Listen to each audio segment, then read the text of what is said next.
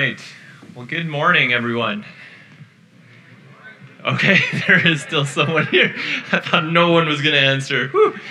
All right. Good morning. Good to see you all. Good to be uh, gathered together to uh, to praise our Lord and Savior, uh, to learn more about Him through His Word. So, good to see you all here this morning. So, several years ago, uh, NBC News posted an article about a Silicon Valley uh, based recycling company that was looking for a woman between 60 and 70 years old uh, who she had dropped off some boxes from her house. I guess her husband had recently passed away, and so she was cleaning out the garage. Well, they were looking for her to give her $100,000. See, this woman, in, in, cleaning out her garage, had found what she thought was just a dusty old junky computer and brought it to this recycling depot. And as the manager of that recycling depot had, had sorted through her stuff, she realized this is no junker. This is one of only 200 Apple I computers built by Steve Jobs himself. It is a piece of technology history. And so they sold it in auction for $200,000. And so they were looking for her to give her half of the proceeds. Who here would like $100,000 this morning? Yeah. Who here would just like 200,000, right? so I apologize. Uh, silver or gold or, you know, cold hard cash, I have not for you this morning. Uh, but I have something far better, which we'll get to in a little bit here. But I share this story because I think you and I can often be that woman. Uh, we can lose sight of things in the Word of God. Particularly this, this morning, I want to take a look at salvation and miss the true value of that gift. And so today we're going to spend some time in the book of Titus. And I want us to grow in our appreciation for the Trinitarian work that went in to offering us this greatest gift of all, the gift of salvation. So I want to invite you to stand as we read our text this morning Titus 3, verses 4 to 7. Short text, uh, but beautiful, beautiful little passage. But when the goodness and loving kindness of God our Savior appeared, He saved us not because of works done by us in righteousness, but according to his own mercy. By the washing of regeneration and renewal of the Holy Spirit, whom he poured out on us richly through Jesus Christ our Savior, so that being justified by his grace, we might become heirs according to the hope of eternal life. Praise God. You may have your seats. So this morning, to, uh, to tackle our text, I'm going to do so in, in four points. First of all, the, the Father loves us, the Son justifies us, the Holy Spirit renews us, and last of all, our massive contribution, as we'll see in a second. I'm going to pray for us as we dig into God's Word. Father, thank you so much for uh, your loving kindness, your goodness towards us. Thank you for the gift of salvation that you offer us. And uh, God, as we, as we spend a few minutes in Titus 3, I pray that you, by your Spirit, uh, would arouse a, a, deeper understanding and a deeper gratefulness uh, for all that you have done for us. We praise you and we commit this time to you. In Jesus' name, amen. So, our first Trinitarian truth from Titus 3 is that the Father loves us. I'm going to read again that, that first verse, Titus 3, verse 4, and just into verse 5. But when the goodness and loving kindness of God our Savior appeared, he saved us.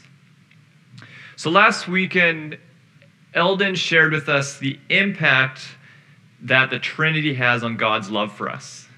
He reminded us looking at John 17, verse 24, that, you know, from eternity past, the Trinity dwelt in this, this perfect, loving relationship. God did not need to create us. Rather, He created us out of the overflow, the abundance of His love. And that is why God is able to offer us this unconditional love, this, this perfect love that, that we journey in, in the limitations of that as we try to express and are, are, are loved by others in a limited fashion. So, this sermon is, is based loosely on a book called Delighting in the Trinity by Michael Reeves. We're taking a look at four different aspects of the Trinity uh, pre creation, creation, salvation, and next week will be the Christian life.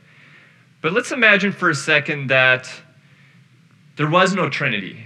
God was, was one no Son, no Holy Spirit. Michael Reeves, in his book, and in my words, says that if that were the case, then there would be a utilitarian sense to our relationship with God because of the power and difference. God being an omnipotent, omniscient, um, what's the other one? Omnipresent God would automatically be in a higher position of power to us, finite, mortal human beings. And therefore, we would be made to serve him he would rule over us. And the ultimate goal of this relationship would be obedience. But that is not what Scripture tells us repeatedly. Rather, we are taught that the ultimate goal of this relationship is that of love. So take a look at the words of Jesus in Matthew 22, verses 36 to 38. He's asked, Teacher, which is the greatest command in the law? And he, Jesus, said to him, You shall love the Lord your God with all your heart, and with all your soul, and with all your mind. This is the great and first commandment. What's the most important thing? It's love, right? So, just as a more insightful and accurate view of our relationship with God being based on love rather than outward acts of obedience, so also a more accurate and insightful view of what went wrong is not so much that, that we disobeyed God, that we went against his rules. Yes, that is true. But the more important thing is that actually we turned our love from God to other things. Listen to the way in which Paul phrases a list of sinful uh, practices to his mentee Timothy in 2 Timothy 3 2 to 4. For people, he says, will be lovers of self, lovers of money. Goes on to list a whole bunch of other sins proud, arrogant, abusive, disobedient to their parents, ungrateful, unholy, heartless, unappeasable, slanderous, without self control, brutal, not loving good, treacherous, reckless, swollen with conceit. There's, there's this whole gamut of sins. But then he ends with this lovers of pleasure rather than lovers of God. Our primary, primary problem when it comes to the core of it, the very root, is not so much that, that we've disobeyed a list of rules, is that we've turned our love from God to lesser things. And yet, despite turning our love from God, we have Titus 3, verse 4. But when the goodness and loving kindness of God our Savior appeared, He saved us. The Father saves us because of His great love for us.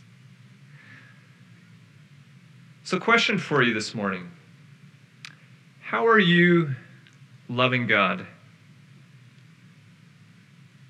How often, when asked that question, we answer something like this Well, I, I read three chapters in the Bible this morning, and I spent seven and a half minutes in prayer. And, you know, well, I delivered two dozen cookies to my unsaved neighbor on Wednesday, and, you know, I've listened to you, Jeremy, for three minutes longer than I've wanted to, so here's what I'm doing. But notice it's a checklist, right? That, that sort of way of thinking is here's the list of things that I have done for God. Maybe we need to change the way that we think and think of it and phrase the question this way like, How do I remember God throughout my day? How do I praise Him as I just go about my daily business? You know, how are my motivations for the things that I do because I want to please Him? How can we shift our mindset from focusing in on acts of obedience, which, yes, are not a bad thing, but take our focus off of that to Jesus, I just love you. And that our life overflows from that. It's a good challenge. As we continue to, to dive deeper into this theme of the love of God, let's take a look at the role of the Son in salvation. The Son justifies us. So, chances are the fact that, that God loves you, me saying this, it's nothing new for you this morning. You've heard that repeatedly over and over and over again. But I think one of the ways in which we can go wrong in our understanding of God's love is to think, well, yeah, God loves me because just look at me. I'm great, right? Created in the image of God, beautiful. I've got things all under control. You know, I'm successful. I can you know, I've got a, a, home and a car and a vehicle and a family, and, and look at all this. I'm a good person. I do good things. I'm, I'm here in church this morning. I deserve the love of God. Wrong. Let's, uh, let's back up one verse before our text this morning and take a look at the context. Titus 3 3 describes us without or before Christ. For we ourselves were once foolish, disobedient, led astray, slaves to various passions and pleasures, passing our days in malice and envy, hated by others, and hating one another. That's you. That's me without Christ. We don't deserve God's salvation.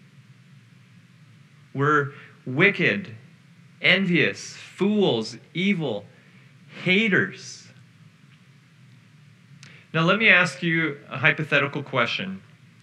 If you had the choice between living in a small group of people where there was just perfect love for one another. You knew each other fully, you dwelt without any sort of brokenness in this, this amazing small cluster of, of people. Or you could live in a larger group of people where people would mock you these people would betray you. These people would wreck your stuff. And some of these people wouldn't even recognize your existence. Which one would you pick? Yeah, no, no questions asked, right? I'll take the nice small cluster of, of perfect love and avoid all that messy brokenness. And yet, that's not what God does, right? As, as Eldon shared with us last week. God, knowing all the brokenness that would come, having dwelt in that perfect small group from eternity past, he still creates us despite the mess because he loves us that greatly.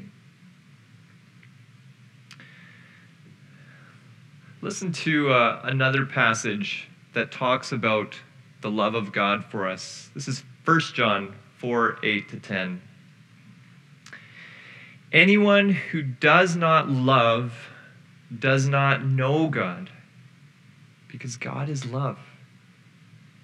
In this, the love of God was made manifest among us, that God sent his only Son into the world so that we might live through him. In this, in this is love, not that we have loved God, but that he loved us and sent his Son to be the propitiation for our sins. Rich passage. Now, that word propitiation, it's, it's not a word that we use in everyday language, right? Um, for example, imagine my, my daughter Kennedy, four years old. For whatever reason, she's carrying around a, a hot cup of coffee on a Sunday morning and she spills that on your lap. Kenny will not look up to you and say, I'm sorry. Can I make propitiation? for my mistake and give you a hug? We just we don't use the word, right? The Merriam-Webster de- dictionary defines propitiation as the act of gaining or regaining the favor or goodwill of someone or something. Another definition is appeasement. So you see, well, well, God is an altogether loving God. God is also a just God. Right? Scripture tells us there is a consequence to sin, and that is eternal spiritual death. God's wrath is against sin. And because he hates sin so much, there are extreme consequences to sin and to those who embrace it. Now, we might think, poof, well, that's rough. Pretty extreme but actually it's 100% necessary and understandable. So, imagining in with me for a second Kennedy, we call her Kenny. She's a sweetheart, okay? But she's not innocent. So, imagine, you know, last week, Kenny spilt that hot cup of coffee on your lap. Uh, not good. But she didn't use the big word propitiation. She didn't apologize. It was an accident, but she figured out, you know, she, she kind of enjoyed it. So this week, she finds a hotter cup of coffee, and again, she meanders through and she finds her way to you. She spills it on your lap again. Second degree burns. This is, this is not good. Now, me or father, I see the whole thing happen, and I come up, but rather than reprimanding her or, you know, explaining to her oh, Kenny, you can't do that. That's wrong. You need to apologize. I give her a thumbs up and then move her away. Oh, that would probably be either the last Sunday that you are in this church or the last Sunday that I'm in church because you would go to the elders and off with my head. Right? There is a necessity for justice. And yet, God the Father is so loving that he sends his one and only Son, Jesus, to die for our sins. Jesus submits to the Father's will. Right? If we put ourselves in his shoes, 30 years he spends here on earth.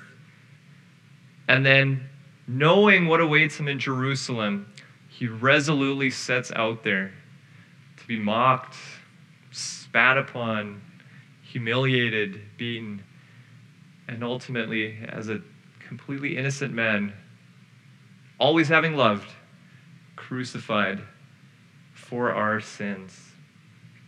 Jesus justifies us. That's the word that Scripture uses in the Titus passage. He makes us, as we place our faith in Him and repent of our sins, just as if we'd never sinned. His righteousness, His perfect righteousness, is theological fancy word is imputed to us. We take on his righteousness so that God can look at us as holy and there be no barrier between us.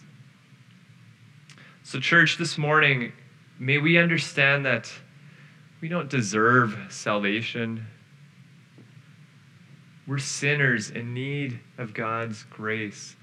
But through Jesus, we can be reconciled to God. So let's move on to the role of the Holy Spirit. The Holy Spirit renews us. So we've seen how the Father loves us greatly, right? He puts together this plan of salvation. Then he sends his Son, Jesus, who makes a way through his life, death, and resurrection for us to be saved. Now let's take a quick look at Titus 3 again, in the role of the Spirit, verses 4 to 6. But when the goodness and loving kindness of God our Savior appeared, he saved us. Not because of works done in us, by us in righteousness, but according to his own mercy. How? By the washing of regeneration and renewal of the Holy Spirit, which Jesus just in, in meager doses sprinkled over us, right? No, whom he poured out on us richly through Jesus Christ, our Savior. So, a temptation that we might have at this point is to think, okay, God has made a way, or He loves us, He's put in place His plan for salvation. Jesus has, has made a way. Well, I'll just go and, and walk that way, right? I will go and get salvation for myself. But that is not in accordance with Scripture. Scripture teaches us that, that we are haters, right? As we saw in Titus 3 3. Haters of others, haters of God. And actually, we want nothing to do with Him. If salvation's that way, we're going to head directly the opposite way. But the work of the Holy Spirit is that He comes and performs this washing work of regeneration and renewal. So, this word regeneration, uh, like the Greek core means again and generate. Uh, more Christianese lingo, to be reborn. Uh, we can take a look at John 3 3 to 5, where Nicodemus, this well known teacher, comes to Jesus, and, and Jesus explains this to him. Jesus answered him, Truly, truly, said twice for emphasis, right? I say to you, unless one is born again, he cannot see the kingdom of God.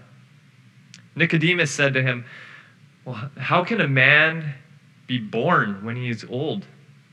Can he enter a second time into his mother's womb and be born? Jesus answered, Truly, truly, I say to you, unless one is born of water and the Spirit, he cannot enter the kingdom of God. See, our default is our sinful nature. Without Christ, we are spiritually dead. And see, you, you cannot bring a corpse to life by trying to give it a makeover. You can just put, you can put all the lipstick you want it, but it's still dead, right? That's us spiritually without the Holy Spirit's work in our life. But the Spirit comes along and He gives us new life. I have a quote here from a couple of commentators uh, from the New American Commentary. They put it this way Salvation can only be attained by effectively dealing with humanity's sinful nature. This requires a new birth. So we have the idea of regeneration, but then we also have this idea of renewal, right? The idea of renewal is, is pretty similar, but the idea here is that the Spirit is turning us into something that is qualitatively and, and fundamentally new. It's different. Paul doesn't reference the Spirit specifically, but puts it so well in, in 2 Corinthians 5, verse 17, which says, Therefore, if anyone is in Christ, he is a new creation. The old has passed away. Behold, the new has come. The Father lovingly initiates this plan of salvation. He sends his Son in love, and then the Son, through his life, death, and resurrection, makes that way for us to be saved. But then it's the Spirit that draws us to God, that grants us new birth, that renews us. Can you, can you see it? The Trinity working together? It's a beautiful thing. So, just across the street from us, there's a set of train tracks, right? If you were to know, go out there and go for a walk, you could follow it, following the Lougheed roughly, and end up all the way by Gastown in Vancouver. There's a whole bunch of terminals there. If you went the other way, you know, you could end up all the way on the East Coast. Uh, these tracks are highly useful for transportation of goods. They're highly annoying when you're running late for a meeting and you're the first car stopped at those tracks, right? yeah. Just down the street, uh, there are six empty freight cars. I don't know why they're there. They've been sitting there for a while. But I want you to imagine that you are one of those freight cars this morning. Okay? You are heavy. You would weigh 260,000 pounds, 130 tons. Now imagine with me for a moment that God has planned salvation, and salvation is found for some reason at the easternmost part that these train tracks reach, all the way in Halifax. Now, he sent Jesus, and he built this extensive railroad that reaches all the way to Halifax, salvation. Now, the only thing that has to be done is for you, empty freight car, to travel some 7,000 kilometers all the way to the East Coast. Can you do it? You have no engine. You are just a freight car, loaded. I mean, we've been so shocked at how windy Agassiz is. Sometimes it feels like there's a wind tunnel coming through our townhouse complex just off McKay. Uh, maybe you could build a sail, right? And, and put that on top of your freight car.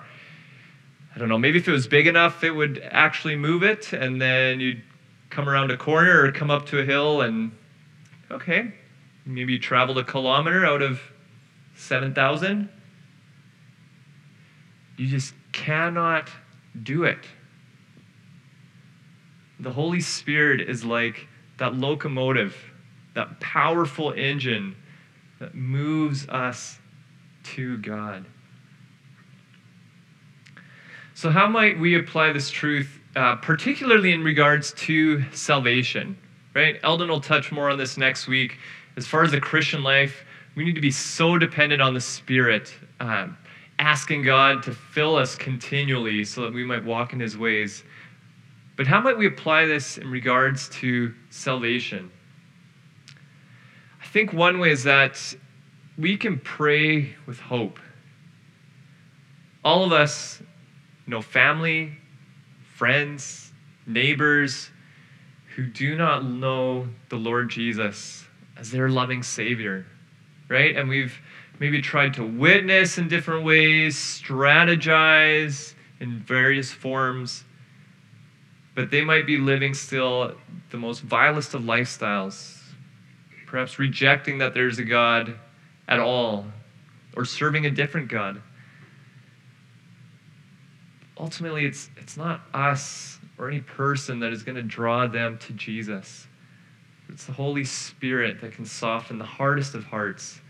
And so we can pray with hope because the Holy Spirit is the one that draws us to Christ. So we've talked about each member of the Trinity. Uh, lastly, I want to talk about our massive contribution to the work of salvation. So if you were to step back and take a look at the whole book of Titus, you'd see that one of Titus's emphasis is good works. You'll find that specific phrase six times in his book. Once in chapter 1, twice in chapter 2, three times in chapter 3. You know, maybe through a misreading of his book, perhaps out of a motivation of spiritual pride, we could go very wrong and think that somehow our works earn us salvation. And yet, is furthest from the truth. Let me read our passage one last time, emphasizing the personal pronouns, those that apply to us. But when the goodness and loving kindness of God our Savior appeared, He saved us. Okay, so we're not doing any work. He is doing the work here. Okay, maybe we'll find a different instance where we do something. Not because of works done by us in righteousness. Okay, another clarification. Not by works. But according to his own mercy, by the washing of regeneration and renewal of the Holy Spirit, whom he poured out on us. Okay, again, we're recipients. Poured out on us richly through Jesus Christ, our Savior. Okay, again, it's, it's Jesus, God doing the work, saving us, so that being justified by his grace, we might become, oh, okay. Maybe here's a role that we take. Here's an action that we must perform. You know, if, if you want to become a doctor, you got to go through how many years of school, right? If you want to become a master carpenter, well, you got to put in so and so many hours of work, internships, apprenticeships. There's work that must be done. But what are we becoming here, according to Titus? We might become, oh, heirs, according to the hope of eternal life. How do you become an heir? Someone else dies and you benefit from their death. You know, in, in all of this work of salvation, we do nothing other than receive this free gift from God. Listen to another quote from the, the New American Commentary. Uh, Thomas Lea and Hayne Griffin say this People cannot save themselves. Salvation depends solely and completely on God's grace displayed in His mercy revealed and achieved by his Son, Jesus Christ, and applied to humankind by the Holy Spirit. Our massive contribution to salvation is just to receive God's gift for us. About um, 15 years ago, I was traveling to a worship night uh, at the Alliance Church in Chilliwack. I was coming from Yarrow area. For some reason, I was driving down uh, Way Road. And uh, as I passed behind, Sardis secondary, if you know the area, I noticed a, a gentleman sitting in a wheelchair beside a bench at a bus stop. And uh, I felt like the Holy Spirit spoke to me to, to go talk to this guy. And you know, being a very devout, obedient Christian, the thing that I did was to keep driving. and God just kept like speaking to my heart, and I kept driving, turned around, uh, turned left at what is that Vedder Road, and uh, he's still like knocking on my heart. And so finally, I got to Stevenson. and was like, okay, drove all the way back. Who cares if I'm late? Went and had a conversation with this guy.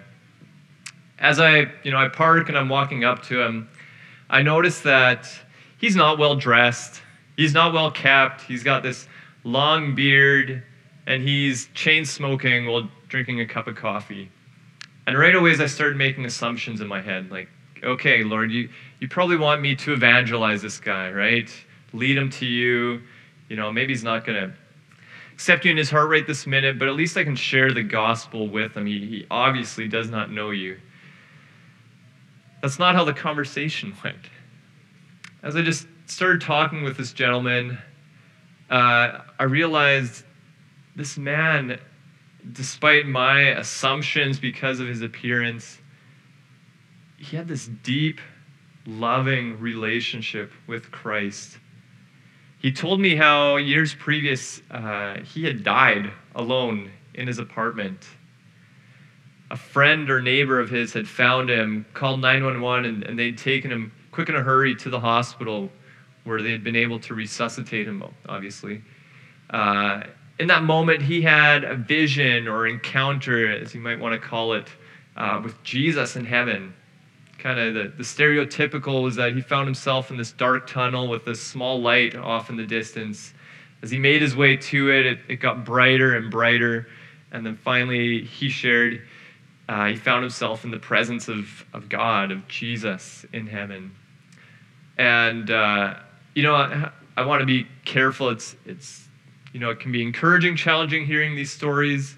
Uh, let's put our faith ultimately in the Word of God and not visions like this. But um, I don't have reason to doubt him necessarily. But he just shared of the love of God and, and being in God's presence.